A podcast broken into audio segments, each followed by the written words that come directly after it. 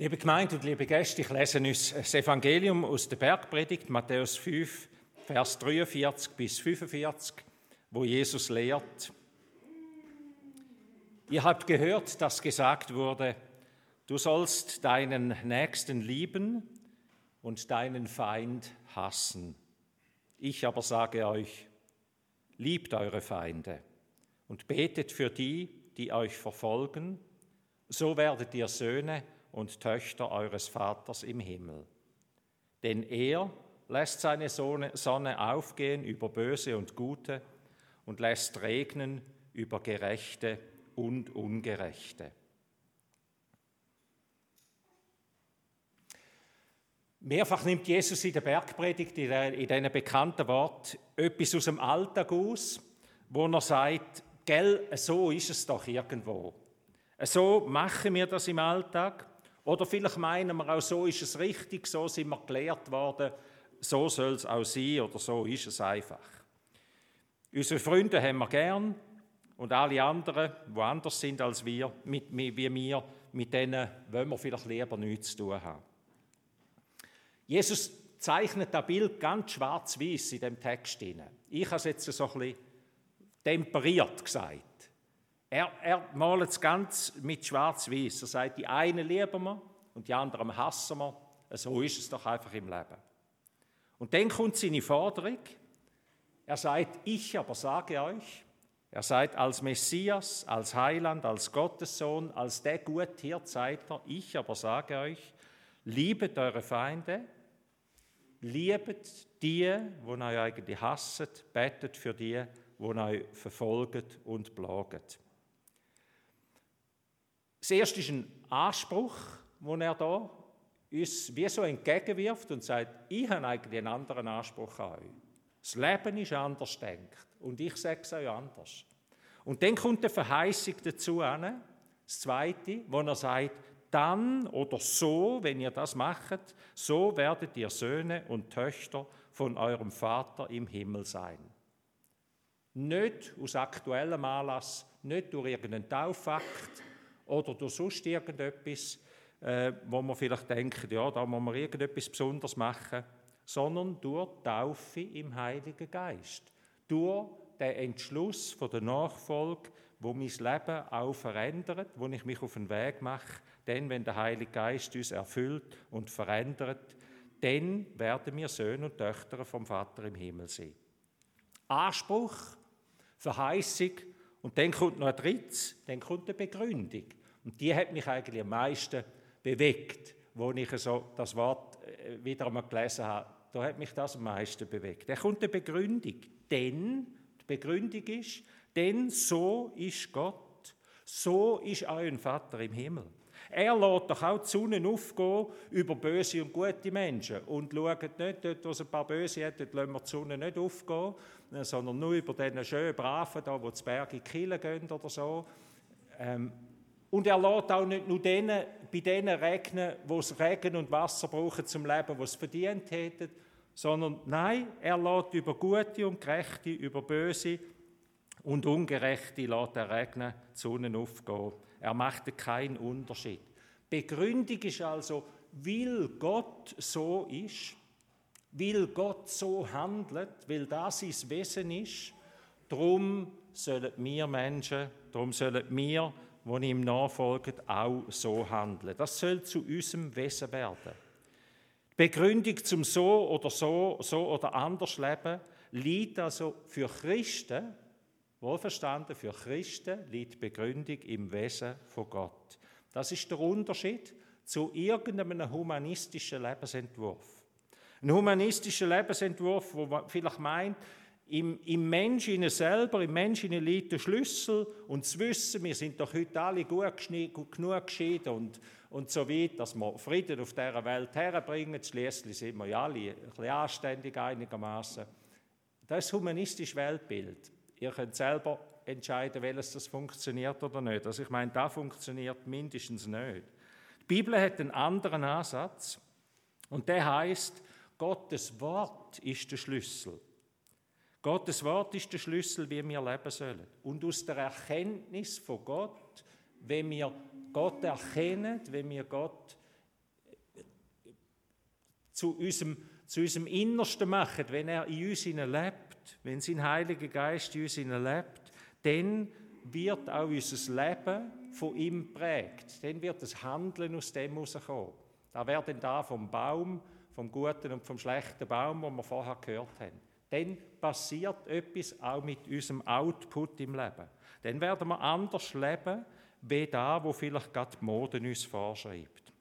Ein großzügiger Gott ist wie die Voraussetzung für ein großzügiges Leben. Ein großzügiger Gott, wo nicht fragt, wer hat es verdient, wer hat meine Güte und meine Großzügigkeit verdient, sondern einfach sagt, ich gebe. Ich gebe allen und meine Einladung gilt, macht etwas aus dem. Lönt das zu eurem Innersten werden. Sag mir, wie du lebst, und ich sage dir, was für einen Gott du hast. Sage mir, wie du lebst, und ich sage dir, was für einen Gott du hast. Christliche Ethik ist in der Gotteserkenntnis oder in der Gottesbeziehung begründet. Großzügigkeit, Nächstenliebe, Findesliebe sind in der, im Wesen von Gott begründet. Die finden wir nicht einfach in einem schöpfungsgemäß vor, weil die, die ganze Schöpfung lebt eigentlich nicht nach dem. Die finden wir nicht einfach so. Die ist nicht einfach in uns hineingelegt, sondern die ist im Wesen von Gott begründet. Drei Stichworte meine ich, wo die Großzügigkeit von Gott sichtbar wird. Ich möchte uns noch wie ein bisschen auf den Weg nehmen, wo ich mir überlegt habe, wo sehe ich denn das? Wie begegnet mir denn das? Das erste ist die Schöpfung. Und siehe, es war alles gut. So lesen wir doch im Schöpfungsbericht hinein. Und so nehmen wir ja die Schöpfung auch wahr. Gott hat uns ein Wunder, Gott hat eine wunderbare Schöpfung erschaffen, eine wunderbare Welt, wo wir Teil davon dürfen sein. Gott schenkt uns etwas Wunderbares. Nicht einfach das Leben in Grau, sondern das Leben, wo bunt ist, wo vielfältig, wo überschwänglich ist, wo herrlich ist, atemberaubend schön ist, immer wieder wenn er vielleicht in den Bergen sind in der letzten Zeit oder wenn, er, wenn wir einmal da durchschauen und die Sonne da drin scheint oder der, der Föhnstau da hinten rauf, rauf schauen. Atemberaubend schön und, und, und herrlich. Gott, so ist Gott. Er ist schön. Er hat alles schön gemacht. Es geht uns es, er schenkt uns einen, einen, wunderbaren Garten Eden eigentlich, wie wir es in der Bibel lesen. Ein wunderschönes Paradies, etwas Wunderschönes, wo wir dürfen damit leben Ein großzügiger Gott, der eine wunderbare Schöpfung geschaffen hat. Etwas Zweites, wo die Groß Großzügigkeit von Gott sichtbar wird, ich sage dem die Erlösung. In der Erlösung, in der Rettung von uns Menschen. So sehr hat Gott die Welt geliebt, dass er seinen einzigen Sohn gab. Gott hat uns mit der Sendung von seinem Sohn nicht belohnt.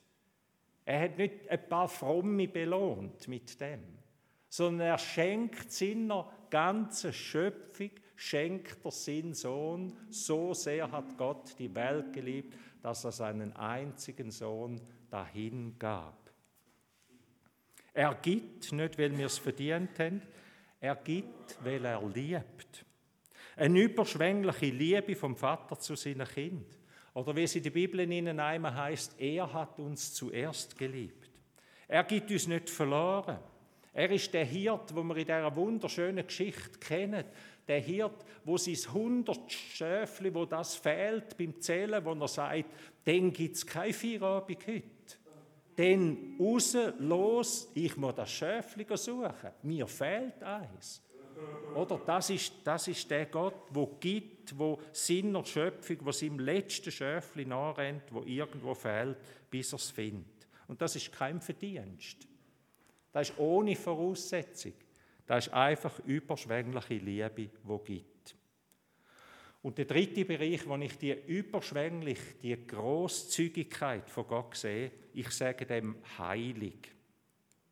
So wie Gott unser Leben reich macht und uns leitet und führt als guter Hirt, so wie er uns beschenkt und stärkt und segnet jeden Tag neu bis zu unserem letzten Atemzug. Im Psalm 23, wo wir am Anfang schon gesungen haben, daraus heißt du bereitest mir einen Tisch angesichts meiner Feinde, du hast mein Haupt mit Öl gesalbt, du hast meinen, mein Becher fließt über, nur Güte und Gnade werden mir folgen alle Tage meines Lebens und ich kehre zurück ins Haus des Herrn für immer. Ich meine, dass der Psalm 23 das am schönsten beschreiben tut. Gott füllt unseren Tisch das ist die Alltagserfahrung, nicht immer.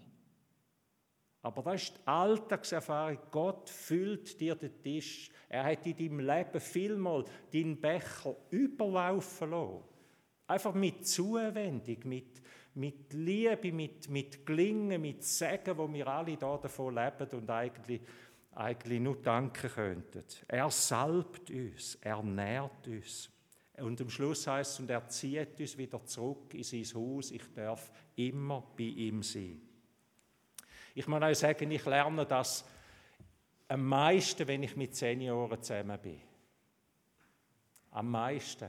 Wo auf ihr Leben zurückschauen und wenn wir sie fragen würden, wie viel Mal das ihren Becher übergelaufen ist, dann könnten sie uns vieles erzählen, was sie nicht mehr weiter gewusst haben. Kriegsjahr und Verlustjahr persönliche Abschied, Schlimmes, aber die meisten, die meisten, wo ich mit ihnen rede, die erzählen mir nicht das, sondern die erzählen, Gott hat so gut gemeint mit mir. Er hat mir so viel Gutes geschenkt. Und er hat mich bis dahin begleitet. Und ich, ich bin so froh, dass er an meiner Seite ist, dass ich, dass ich weiß, ich gehöre Christus im Herrn. Das ist etwas von dem. Das ist der dritte Teil, wo ich meine, ähm, im Leben ich habe immer das Heilig gesagt, unterwegs, wie Gott unser Leben heilt, auch in allen Tränen hinein. Und jetzt sagt Jesus, weil Gott so ist, darum bitte ich euch, sind auch so. Weil Gott so großzügig ist, so gibt, so, so farbig, so bunt, so groß ist, darum sind bitte auch so. Ich habe das überschrieben mit Nachfolge.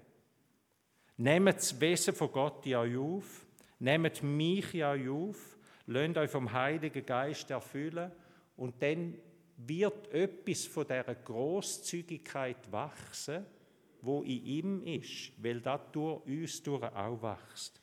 Der Paulus sagt dem, wir sind Christi Wohlgeruch. Wir sind Christi Wohlgeruch. Wir schmöcken wie Jesus. Und nach einem Fondue-Abend schmecken wir wie ein Käse. Und am nächsten Morgen schmeckt das ganze Haus und alle Kleider müssen in die Wäsche, obwohl man sich noch frisch angekleidet weil sie am Festabend ist. Aber es ist unerträglich, es geht nicht. Ich nehme jetzt ein negatives Bild. Aber wir könnten ja auch ein positives Bild nehmen für das. Nach dem Jungschilomit, ich habe nur noch mal ein negatives, stimmt. Nach dem, nach dem Jungsi-Nachmittag, wo sie gekocht haben, gemacht haben miteinander, das ist vor 14 Tagen, ihr könnt heute Morgen, wenn ihr reingeht, denken am Anfang, da, da ist irgendein bisschen, da ist einmal Böllen oder ich weiß nicht was aufgelegt worden im grossen Stil. Also wir bringen es fast nicht mehr raus, gell, Katrin? Katrin gibt sich Mühe wie verrückt. Aber, aber da schmeckt man noch etwas von dem. Und die Frage ist, schmeckst du nach Jesus? Schmöckst du nach Jesus? Mindestens ein bisschen. Also wir, können, wir haben ja nicht, es geht nicht um den heiligen Schein, sondern es geht darum, dass unser Leben ein bisschen von Jesus schmeckt und immer ein bisschen mehr, weil er einfach, weil wir Sinn, Wohlgeruch sind. Oder schmöckst du von Jesus oder redest du einfach von ihm? Schmöcken heißt auch etwas tun, tut er etwas in uns. Nachfolge heißt, wir schmöcken mehr und mehr nach ihm. Wir sind sein Wohlgeruch. Und dann sagt der Paulus in dem, in dem Korintherbrief, in sagt er, der Korinther Christen, wir sind das für Gott. Wir schmöcken nicht einfach so, weil wir denken, wow, das ist einfach cool, wenn es so fein schmeckt. Sondern wir schmöcken so, wir wollen so schmöcken für Gott. Das ist ein Lobpreis. Das ist der Lobpreis vom Alltag. Vorher haben wir den Lobpreis gesungen oder heute Morgen ist der Lobpreis im Gottesdienst und sonst ist das der Lobpreis vom Alltag, wo wir ihm danken. Er wächst in uns und wir müssen abnehmen Und dann kommt noch ein Teil, nochmal ein Teil in dem, in dem Satz hinein. Der Lobpreis, der sind wir für Menschen. Der sind wir für Gott das erste Mal, aber dann sind wir es auch für Menschen, damit Menschen sagen, ich will auch wie eine Fondue schmecken. Eigentlich will ich auch so schmecken. Und das Zweite, was er sagt, Paulus und die Bibel, ist immer wieder sehr realistisch. Und es gibt auch die anderen, die sagen, so stinken will ich nicht. Für die, die, äh, wo, sagen, bleiben wir weg mit eurem Fondue, euren Jesus brauche ich nicht. Ganz konkret das heißt das, wie kann aus unserem Leben Großzügigkeit fließen? Liebet, betet, liebet Menschen, betet für die Menschen, denn so macht es Gott doch auch. Er gibt einfach allen. Tun bitte nicht unterscheiden, sind großzügig. Wie können wir lernen, großzügig zu sein, großzügig zu werden? In welchem Bereich vom Leben könnte das wachsen? Ich meine, drei, Jesus gibt uns drei Stichworte. Das erste ist Liebe. Großzügig lieben. Er sagt, liebet eure Feinde. Großzügig lieben. Welche zwei oder drei Personen hast du in deinem Umfeld, wenn du einen Moment darüber nachdenkst, wo du sagst, bei denen fällt es mir eigentlich schwer, die zu lieben. Da ist mir nicht einfach so auf den Zungen und in den Armen und im Herz und überhaupt. Da fällt mir wirklich schwer. Welche zwei oder drei Menschen könntest du darum sagen, die ich will lernen? Hilf mir, lieber Herr, dass ich irgendwie diesen Menschen gegenüber Liebe empfinden kann. Vielleicht empfinden kann, vielleicht ist nicht einmal da möglich. Wertschätzung oder Liebe empfinden kann. Probier es in dieser neuen Woche. Wenn du an sie denkst, wenn du ihnen begegnest, dann denk zuerst an Jesus. Dann denk daran, warum mache ich das? Weil Jesus, weil der dreieinige Gott so ist. Drum, denk zuerst an ihn, wenn du die Person siehst, und dann kann vielleicht etwas anderes wachsen dann kann sicher etwas anderes wachsen. Das ist der Raum, wo etwas anderes wachsen kann. Wir können lieben, weil er uns zuerst geliebt hat. Und mit Liebe meine ich durchaus auch ein Gefühl. Da können wir von verfolgten Christen lernen. Ich glaube, wir haben auch schon Menschen da gehabt, wir haben schon Zeugnis da bei uns gehört. Und sonst könnte ich euch von Haufen erzählen, von Menschen, die Verfolgung erlebt haben und gesagt haben, und unser erstes Gebet ist es, wir wollen die Menschen nicht hassen. Wir wollen die Menschen lieben und wo so leben im Alltag und diesen Menschen gut tun, wo sie verfolgen. Das ist auch ein Gefühl und auch eine Tat, wo in uns wachsen kann, wenn wir uns aufmachen dazu. Das Zweite, wo Jesus sagt, ist beten. Beten. Betet für die, die euch verfolgen. Betet für die, die euch Mühe machen. Jesus hat es vorgemacht am Kreuz, dort selber hat er für seine Peiniger betet, Vater, vergib ihnen. Sie wissen nicht, was sie tun. Und wenn wir Psalmen lesen, dann lernen wir etwas von dieser Spiritualität. In den Psalmen haben Menschen die Not, wo, wo ihnen andere gebracht haben, den Hass, wo sie auf andere haben, den haben sie ausgesprochen. Den haben sie Gott ausgesprochen. Sie haben das Gebet daraus gemacht. Und das ist viel der bessere Weg, als wenn wir ein Leben daraus machen. Mach ein Gebet aus dem, dass Gott das wandeln kann. Für welche zwei, drei schwierige Menschen in deinem Leben willst du nächste Woche beten? Beten, dass negative Gefühle und negative Gedanken äh, du zuerst mit dem Gott sagst und dann lustig bist oder vertraust, dass Gott dir andere Gefühle schenken kann, nach dies nach. Das dritte Stichwort, wo Jesus uns gibt, wie das Großzügigkeit für unserem Leben fließen könnte, ist Stichwort geben. Großzügigkeit zeigt sich immer wieder im Gehen.